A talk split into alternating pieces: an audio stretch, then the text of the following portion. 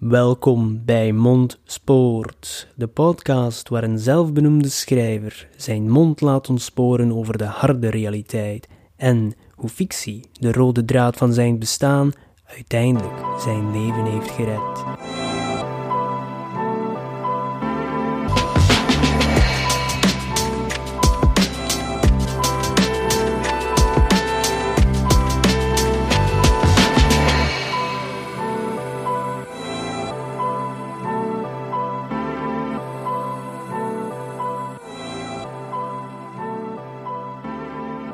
Hoi iedereen, welkom in alweer een nieuwe aflevering van Mondspoort. En uh, voor mij is het even wennen, want het is al even geleden dat ik nog een aflevering heb opgenomen. Ik heb al een aantal keer vermeld dat ik veel afleveringen voordien opneem. Als ik eens een mindere week heb, dan hoef ik niet te stressen om die week geen op te nemen. Alvorens deze podcast te launchen had ik er tien opgenomen, dus ben ik wel even op mijn gemak. En ik heb een weekje overgeslaan en dan kom je altijd met microfoonvrees terug naar de zolder om een nieuwe aflevering op te nemen. Ik heb niet echt iets voorbereid, ik heb gewoon de microfoon aangesloten, mijn software opgestart en op opnemen gedrukt. You gotta just press record. Waarover ongeveer ik wil praten en vandaag gaat het over ontketend, dus het spijt me als jullie nu al een minuut geluisterd hebben en jullie hebben het boek nog niet gelezen, dan zou ik misschien nu afklikken, want het kan wel zijn dat ik mogelijk hier en daar wat spoilers weggeef. Dus voor mensen die ontspoord en ontketend niet gelezen hebben, uh, ik wens jullie allemaal nog een heel fijne dag en wees zeker niet te streng voor jullie zelf. En ik hoop jullie te spreken in een volgende aflevering. Maar voor de mensen die nog blijven hangen zijn, eerst en vooral dankjewel om boek 1 en boek 2 te lezen. En als je hem toch niet gelezen hebt, maar toch verder blijft luisteren, hey, good for you. Ik wilde eens praten hoe boek 2 in de Kanon trilogie tot stand gekomen is. Ik heb dat ook gedaan voor ons spoort in het begin van het seizoen van Mondspoort.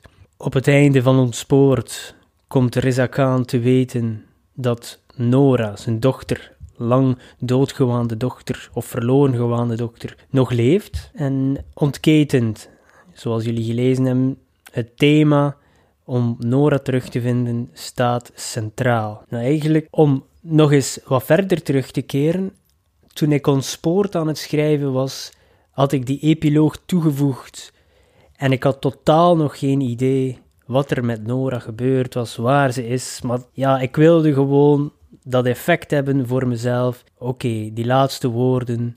Nora leeft nog, of ja, het was op een andere manier. Mijn schrijfbrein had het beter verwoord dan mijn spreekbrein. Want mijn spreekbrein heeft geen redacteur of redactrice. God zij dank voor die mensen. Anders zou mijn schrijfsels onleesbaar zijn. Dus dankjewel, redacteurs en redactrices. Er zou een internationale redactricedag moeten bestaan. Of ja, misschien bestaat dat al, hè? wie weet. Oké, back on topic. Mondspoort is back again. Dus ik had dat geschreven, maar ik had totaal nog geen idee. Dus in principe kon ik gewoon het einde van ons spoort, het epiloog weglaten, eventueel nog iets anders aanbreien, omdat het een mooi afgesloten verhaal zou zijn. En poef, dat is het. We hebben een standalone verhaal die kan verkocht worden op zijn eigen, geen deel van de serie. Maar ik had wel die epiloog geschreven, dus op dat moment nog ook geen plannen om uit te geven. Dat was nog volledig op mezelf, voor mezelf en alleen mijn echtgenote had het verhaal gelezen. Dus ik begon toch te brainstormen. Hm, wat zou er dan gebeurd zijn met haar? Waar is ze? En hoe zou die eventuele hereniging verlopen? Wat moet Kaan doen om haar terug te vinden? Dus ik begon te brainstormen. En toen begon ik al snel veel ideeën te krijgen en zag ik dat ik verschillende verhaallijnen had die niet alleen een tweede boek vereisen, maar ook een derde. Die is voor later natuurlijk. Ik ben daar volop mee bezig, dus ik moet opletten dat ik mezelf niet verspreek. Dat is natuurlijk voor een andere podcast. Wanneer het verhaal aangekondigd wordt en wanneer het uit is ook, zal ik er nog dieper op ingaan. En vooral ook de symboliek achter de Canon Travel trilogie persoonlijk voor mij. Wat de bepaalde personages voorstellen in mijn hoofd, maar dat is voor iets later. Ik wil eerst iedereen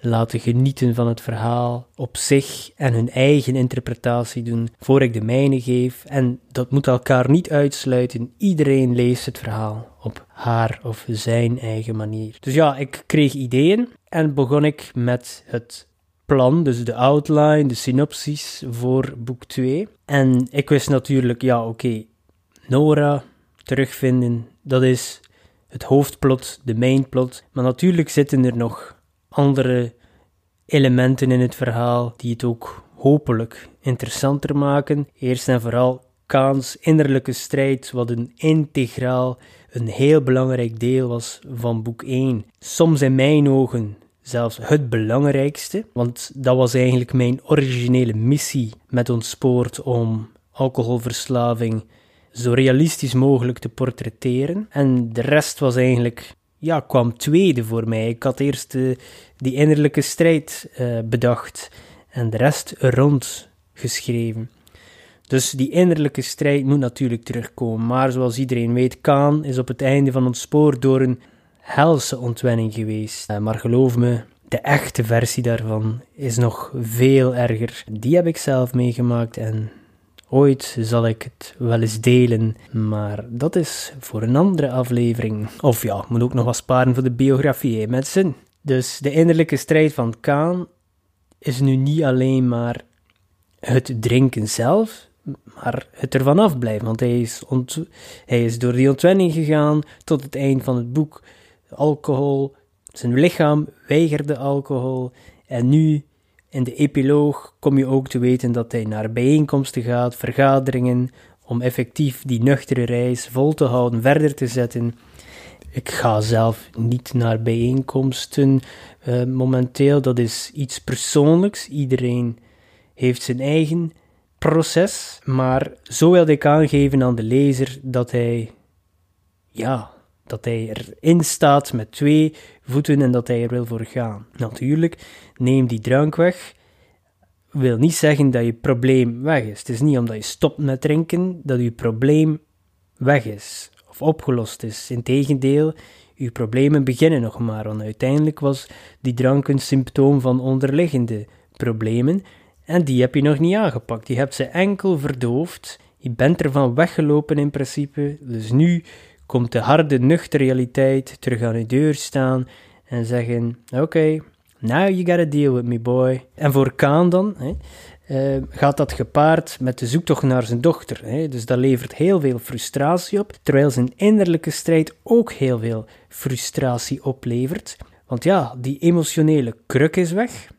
Dan moet je zonder die ondersteuning verder gaan door het leven. En in het begin dat je nuchter wordt, ben je sterk, omdat je dan de beslissing genomen hebt om ervoor te gaan. En in het begin, dat is een dubbele, ofwel kan je heel snel hervallen, ofwel ben je super sterk en denk je dat je de wereld aan kan, dat je op een roze wolk zit. Maar die roze wolktijd is al gepasseerd voor Kaan en dan begint de frustratie te komen, dat uw brein telkens u probeert te overhalen om terug te grijpen naar die fles. Elke tegenslag dat je hebt, elk leuk moment dat je hebt, iedere worst die op een barbecue ligt, doet u herinneren aan drank. De huidige maatschappij maakt het heel moeilijk. Iedereen mag doen en laten wat ze willen. Ik heb geen probleem met mensen die drinken. Maar je moet wel toegeven dat er ergens niet correct zit in onze maatschappij als we dat gedrag verheerlijken. En geloof me, ik was de leider van dat gedrag te verheerlijken, uh, zelfs nog niet zo lang geleden. Maar met genoeg tegenslagen, genoeg keer neergeslagen te worden door het leven, je ogen gaan eindelijk open en dan besef je pas welk vergif dat je jarenlang in je strot hebt geduwd. Maar ik wil hier niemand overtuigen om te stoppen met drinken. Ik wil Kaans strijd ja, weergeven. Zowel in de tekst, alles staat er, in ontspoord en in ontketend. De volgende fase van zijn alcoholisme is frustratie en omgaan met het nuchtere leven. Dus hij raakt heel snel geïrriteerd, heel snel boos. En natuurlijk, die zoektocht naar Nora, die momenteel nog niets heeft opgeleverd, helpt niet. Dus die man is als een dolle hond, een razende gek, en hij is eigenlijk ontketend. Hij gebruikt het excuus van zijn dochter om soelaas te vinden in ja, gewelddadigheid en gewoon zijn boosheid te rechtvaardigen. Zeker blind van woede en hij steekt dat op de zoektocht naar Nora, wat er natuurlijk een heel groot stuk waarheid in zit, maar eigenlijk zit daar nog die alcoholverslaving bij, die alles exponentieel vergroot. Dus de zoektocht naar Nora staat centraal, maar ook de zoektocht naar zichzelf. Wie ben je na al die jaren drinken? Wat is jouw identiteit als iedereen u identificeert als een alcoholieker of als de man, the life of the party? en al de mooie verhalen vertelt terwijl dat hij gedronken heeft, wie ben je dan nog als dat allemaal wegvalt? Dus hij gaat als een razende tekeer door de kloof, door de stad. Hoe ver ga je voor een geliefde?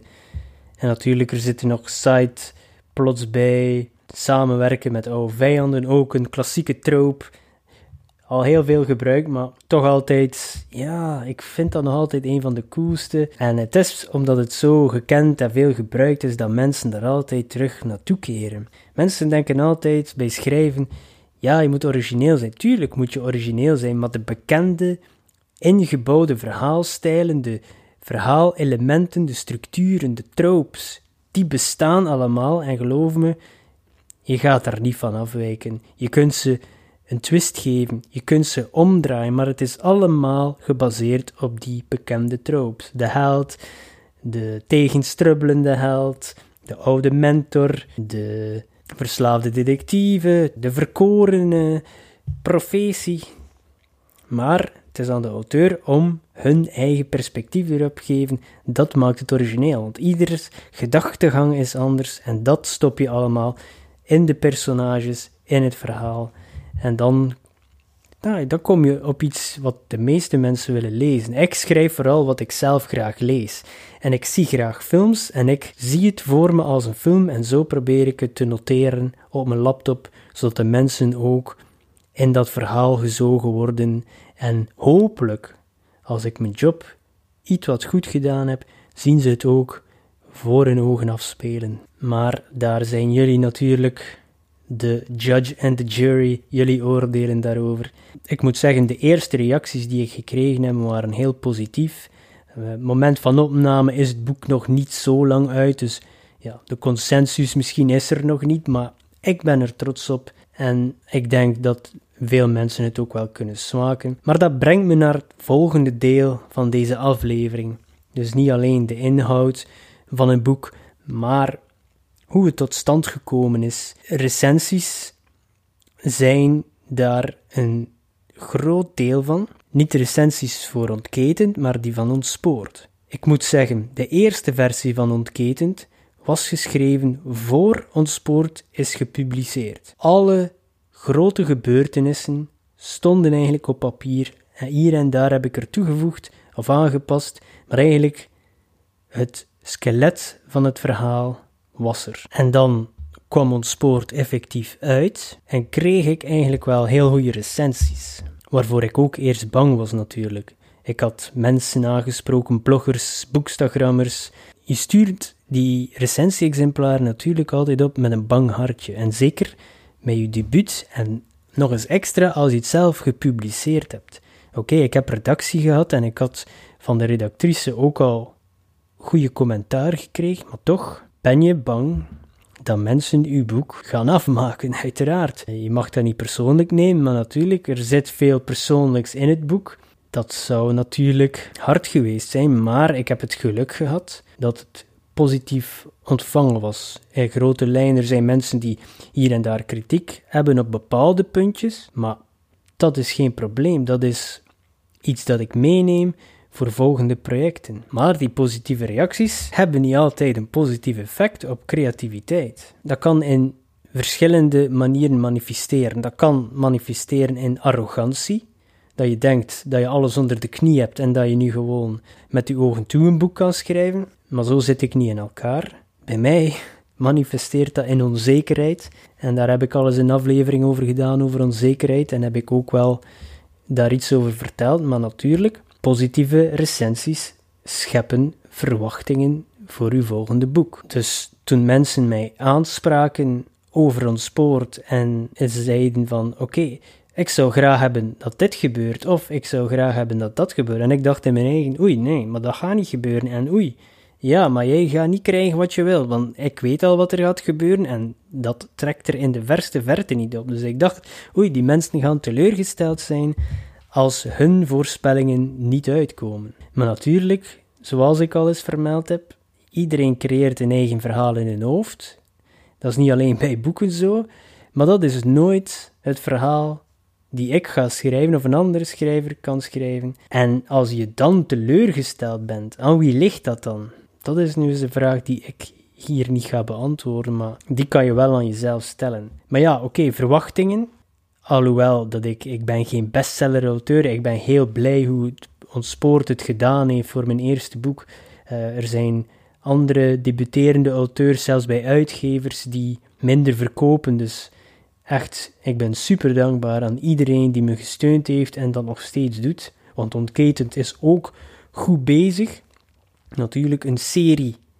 De eerste boek is altijd meestal de hoogst verkopende en heb je altijd wat mensen die afvallen onderweg. Dat is compleet normaal, maar ik ben super blij hoe het boek het doet. Niet alleen de kritieken, maar ook qua verkoop. En zoals ik al zei, ik ben geen bestseller, maar toch heb je al wat verwachtingen. Dus ik kan mij alleen maar inbeelden hoe bepaalde mensen, echt topauteurs, bestselling authors, hun moeten voelen als een boek moeten afleveren en er zijn miljoenen mensen die erop wachten. Dat moet een enorme druk zijn. ik heb hier een aantal honderd mensen uh, die daarvoor zelfs niet wachten op een boek, maar die het wel zullen lezen.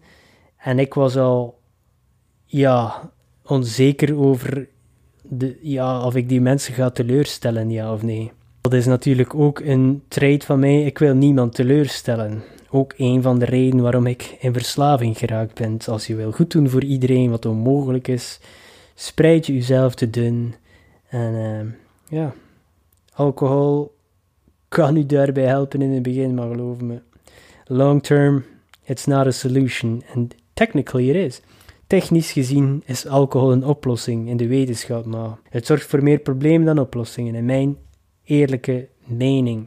Maar genoeg geklaagd en gezaagd. Ik ben blij hoe ons sport het gedaan heeft, zowel met de kritieken als de verkoop. Maar dan zat ik met dat verwachting element in mijn hoofd, terwijl ik aan de tweede versie begon van ontketend. En toen begon ik aan alles te twijfelen. Ik dacht echt van, oei, oei, al mijn keuzes die ik gemaakt heb, begon ik eigenlijk te denken van, oh nee, dat is niet goed, dat is niet goed. En na een tijdje panikeren en flippen, heb ik me daar kunnen overzetten en eigenlijk, oké, ik lees alles door, ik maak notities waar er dingen moeten toegevoegd worden, want ik heb wel een redelijk grote structurele aanpassing gedaan in boek 2, wat nu natuurlijk voor toch wel wat moeilijkheden zorgt in boek 3. Ik heb er al een aantal problemen van opgelost in de tweede versie van boek 3, maar het is nog niet zoals het moet zijn volgens mij, dus ik heb daar nog wat werk aan. En dat is gekomen omdat boek 2 redelijk wat aanpassingen gehad in het begin, wat een grote verschuiving heeft gezorgd en natuurlijk nog verder effect heeft op, op het verder verloop van, van het verhaal van boek 3. Maar beetje per beetje, versie per versie, begon ik blijer te worden met het eindresultaat. Dat ik echt wel de film ook volledig zelf in mijn hoofd zag van oké, dat is iets wat ik graag zou lezen. Ja, soms is het wat vergezocht misschien, maar toch nog realistisch. De innerlijke strijd van Khan is volgens mij realistisch. De setting is soms iets wat overdreven. Ik zou het bijna kunnen een strip of comicboek slash film noemen. En ik had al eens Looney Books Steven een shout-out gegeven in een eerdere aflevering, omdat hij mijn boek Ontspoord omschreef, of toch de setting, als een beetje ja, Sin City-achtig. En dat was totaal niet de bedoeling, maar eens ik dat las van hem, dan dacht ik, ja, ja, ja, daar heeft hij een punt. Maar wat hij nog niet wist, is dat ik boek 2 al geschreven had en ik dacht eraan van wauw, daar leun ik eigenlijk nog meer in die stijl, zonder het te beseffen. Ik denk dat mijn wereld die ik gecreëerd heb, de kloof en de kapitaal, daar inderdaad wel wat weg van heeft. En dan natuurlijk met de kardinaal, hoe ik dat niet gezien had van... Iemand anders heeft me dat moeten vertellen. Hoe ik dat niet zag, is ongelooflijk. Maar ik zie het echt wel als uh, een film. Moest ik mensen kennen in die wereld, ik zou zeker kunnen Canon Travelt als een strip zien van tien delen. Of een trilogie van films, come on. Hoe cool zou dat niet zijn? De Vlaamse, eerste Vlaamse self-pubber die films laat maken. Oké, nu raak ik wel volledig mondspoort, mensen. Dus bij elke versie werd ik meer en meer tevreden, totdat ik eigenlijk denk van, oké, het verhaal af, nu werken we nog wat aan de taal en sturen het naar de redacteur. En ik ben heel blij met het resultaat. Ik ben blij dat me het gelukt is om die verwachtingen even naar mijn achterhoofd te duwen en gewoon het verhaal schrijven die ik wilde schrijven. En dan zie ik wel hoe mensen erop reageren. En dan restte mij enkel nog het uitgeven. Dus de cover heb ik weer naar dezelfde artiest geweest. En dat moest dan ja, toch passen bij de eerste. Dus ik heb weer datzelfde silhouet gevraagd. En ja, mensen die het boek nog niet gelezen hadden en de cover bekeken, zagen misschien nog niet de hints. Maar als je nu het boek gelezen hebt en je kijkt er nog eens naartoe, dan zal je zien dat de kathedraal daar op de achtergrond staat. En onder in het zwarte gedeelte zie je een figuur die gevangen zit ondergronds en dat is Nora. Sommige mensen hadden het opgemerkt van voor dat ze het boek lezen, sommige helemaal niet. En als ik dan zeg, wauw, dat heb ik niet gezien. Dus jullie zien wel in welk kamp jullie vallen. Dus ja, weer de self-pub route gekozen, omdat ja, dit verhaal ligt me nauw aan het hart en het is echt mijn kindje. Heel veel emotie van mezelf zit erin. Heel veel ja, van me afgeschreven, heel veel symboliek waar ik zelf tegen niemand over gepraat heb. Ik denk zelfs niet dat mijn echtgenote het weet. Dus ja, dat is een verrassing voor iedereen. Maar voor mij was zelf uitgeven voor, voor dit boek weer een evidente keuze. Gewoon omdat, ja, ik kan er moeilijk van scheiden. Niet dat een uitgever alles zal overnemen en veranderen, uiteraard. Maar hoe moet ik het zeggen? Voor mij voelt dat alsof ik een reis aan het maken ben, samen met de personages en de hindernissen die ik al overkomen heb in het leven, depressie en verslaving. Eigenlijk ben ik dat aan het afsluiten met deze boeken. En om dan te kunnen zeggen dat ik dat allemaal zelf uit de grond heb gestampt, van idee tot afwerking tot eindproduct, een volledige trilogie. Dat betekent heel veel voor mij. En ik ben zeker dat een uitgever me waarschijnlijk ook heel goed zou kunnen helpen hierin. Maar ik weet niet wat ik het moet uitleggen. Dat is iets die ik zelf wil bereiken. En dat is gewoon puur, puur, puur en alleen voor mezelf dat ik dat doe. En ik ging dat ook doen. Zelfs al ging boek 1 niets verkopen. Nu heb ik het geluk gehad dat het geld die ik geïnvesteerd heb in boek 1, dat ik het terugverdiend heb en dat ik dat geld dan opnieuw kan gebruiken om boek 2 te financieren en boek 3, dat was iets dat ik niet gepland had. Ik ging boek 1 zelf financieren en als er nul verkocht werden, ging ik dat weer doen voor boek 2 en weer voor boek 3, gewoon zodat ik zelf drie hele, hele dure boeken op mijn boekenplank zou hebben. Dat was eigenlijk mijn doel. Ja, het, het, het is anders uitgedraaid, maar ja, dat is allemaal, dat zijn tonnen, tonnen kersen op een kleine taart. Je kan de taart niet meer zien. Dus ik ben heel dankbaar uh, voor iedereen die me gesteund heeft en de reis van Kanem zelf nog steeds volgt. En er komt nog een deel. Ik moet zeggen dat het emotioneel schrijven is. Uh, ik had dat niet verwacht, uh, maar het besef dat het einde nadert van de trilogie begint altijd maar meer en meer op te komen. Ik heb geen idee hoe het zal voelen om dat laatste deel te publiceren en echt ja, afscheid te nemen van de, van, van de trilogie en al de personages en de wereld. Daar tegenover staat natuurlijk het feit, je kan altijd terugkeren naar een wereld. Er is genoeg materie om, om nog verder te schrijven, verhalen uit de kloof, uit het kapitaal, dat kan. Maar dit verhaal zal afgesloten zijn en... Uh, ik heb een aantal scènes herschreven die al redelijk emotioneel waren. Ik heb ze nu nog sterker proberen te maken. Uh, ja, het is. Uh, it's a tough one. Voor mij is dat niet alleen het einde van drie boeken, maar ook van een verhaal die ik gestart ben in de diepste momenten van mijn leven. Ik weet niet of het einde van de boeken allemaal Happy Jojo zal zijn, maar voorlopig voor mij is het. Uh, laat ons zeggen dat ik nu veel sterker in mijn schoenen sta dan in het begin. En dat heb ik allemaal te danken aan Reza Khan en de Kloof en andere personages en natuurlijk de lezers.